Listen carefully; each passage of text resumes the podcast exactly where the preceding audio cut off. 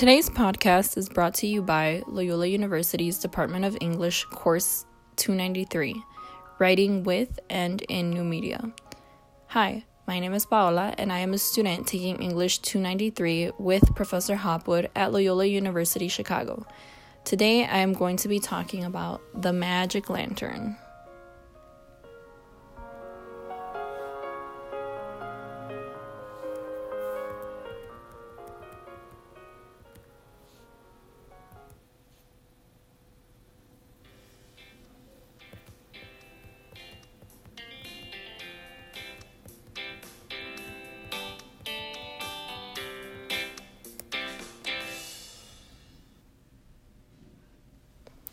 Movies are my favorite. Over the summer, my boyfriend and I decided to get the AMC A-list so we could watch all the movies we wanted to see at a cheaper price. The cinema experience seems to have evolved so much and constantly keeps evolving, even now with companies like Netflix, Hulu, or any other type of streaming services.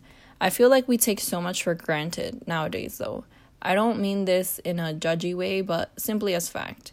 We seem to just expect all of these innovations and upgrades, but we never seem to really investigate the history of these new medias.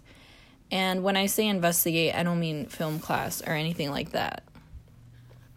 The truth is that many of the medias we have now have been evolving for a very long time.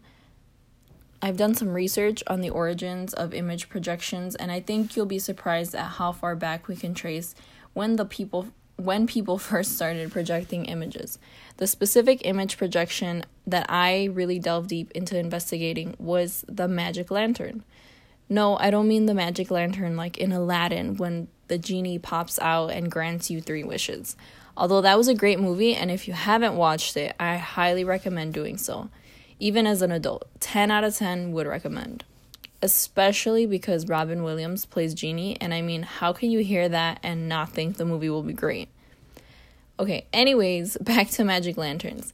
The magic lantern I am referring to was invented in the late 16th century by Christian Huygens. I'm not sure if I said that right, but his development would not have been possible without Italian scholar Giovanni Battista Porta's initial discoveries. Battista discovered a simple projection method that involved sketching a design on the surface of a mirror, which was reflected by the sun onto a white wall or screen. It was actually the earliest form of slide projector. I think this is so interesting because it makes me think about the overhead projectors that teachers used in school way back when. Obviously, overhead projectors are not that old. I mean, I am 21 years old and I still experience overheads, but it's so interesting to think about how they evolved from this original technology. Of course, now we have different projectors that actually don't need to be on an entire wheeled cart. They can just be mounted onto the wall or onto the ceiling. But none of this evolution would have been possible without the invention of the magic lantern. So after Battista, there were a few other scholars that further developed this idea. In 1646, Athanasius Kircher, again, I don't know if I said that right, but he was a Jesuit who wrote a book in which he described several different projection methods with mirrors and lenses like Porta. Another scholar, Kircher, projected a painting into a mirror using a magnifying lens, which enlarged the image on the screen. Kircher also figured out that by reversing text and reflecting it on a mirror, you would make the text the right way on the screen or wall on which it was being projected. The history behind the name Magic Lantern is nothing out of the ordinary when we take into consideration the time period that it was created in.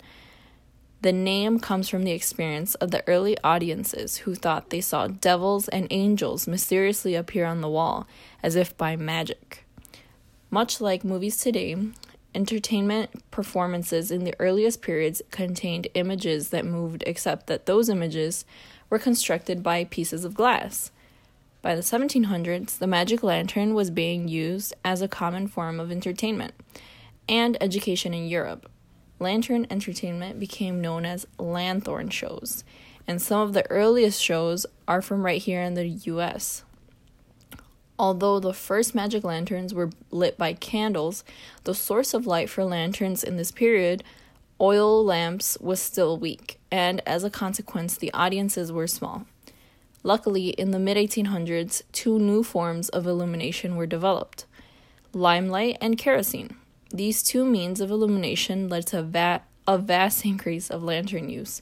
Limelight was created by heating a piece of limestone and burning gas until it became incandescent. This was a dangerous process, but effective. The light produced was strong enough to project an image before thousands of people, leading to large shows by professional showmen. Kerosene lamps, on the other hand, were not nearly as bright, but they were a much safer alternative. Kerosene lamps could even be used by children, and this led to widespread use in churches, schools, fraternal societies, and in toy lanterns. Finally, when the 1900s came along, electric illumination was a thing, and this spread the use of lanterns even more. Lanterns could be found everywhere in American culture. Suddenly, there were hundreds of magic lantern brands, and different brands meant that there were just as many models of lanterns. The high-end lanterns, most often used by showmen, were the exotic triunials and biunials, which were 3- and 2-lens lanterns. The least expensive lanterns were single-lens lanterns and children's lanterns, which were considered a favorite Christmas present at the time. So, fun fact, you can apparently buy a good working lantern big enough to handle standard large format slides on eBay for under $100. Children's lanterns can also be found on eBay, and they usually sell at about $50 a piece. The trick here, I guess, would probably be to search carefully and do your research so you are sure you aren't being ripped off.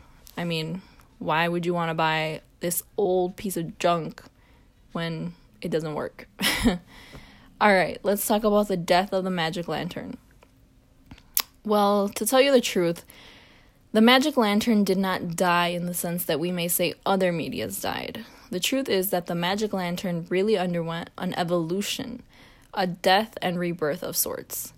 Some might say that the more evolved descendants of the magic lantern are the projector and the camera.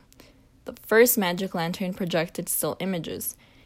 Then they evolved to moving images, and eventually the camera was invented. We could finally capture still and moving images, and we could store them for future use.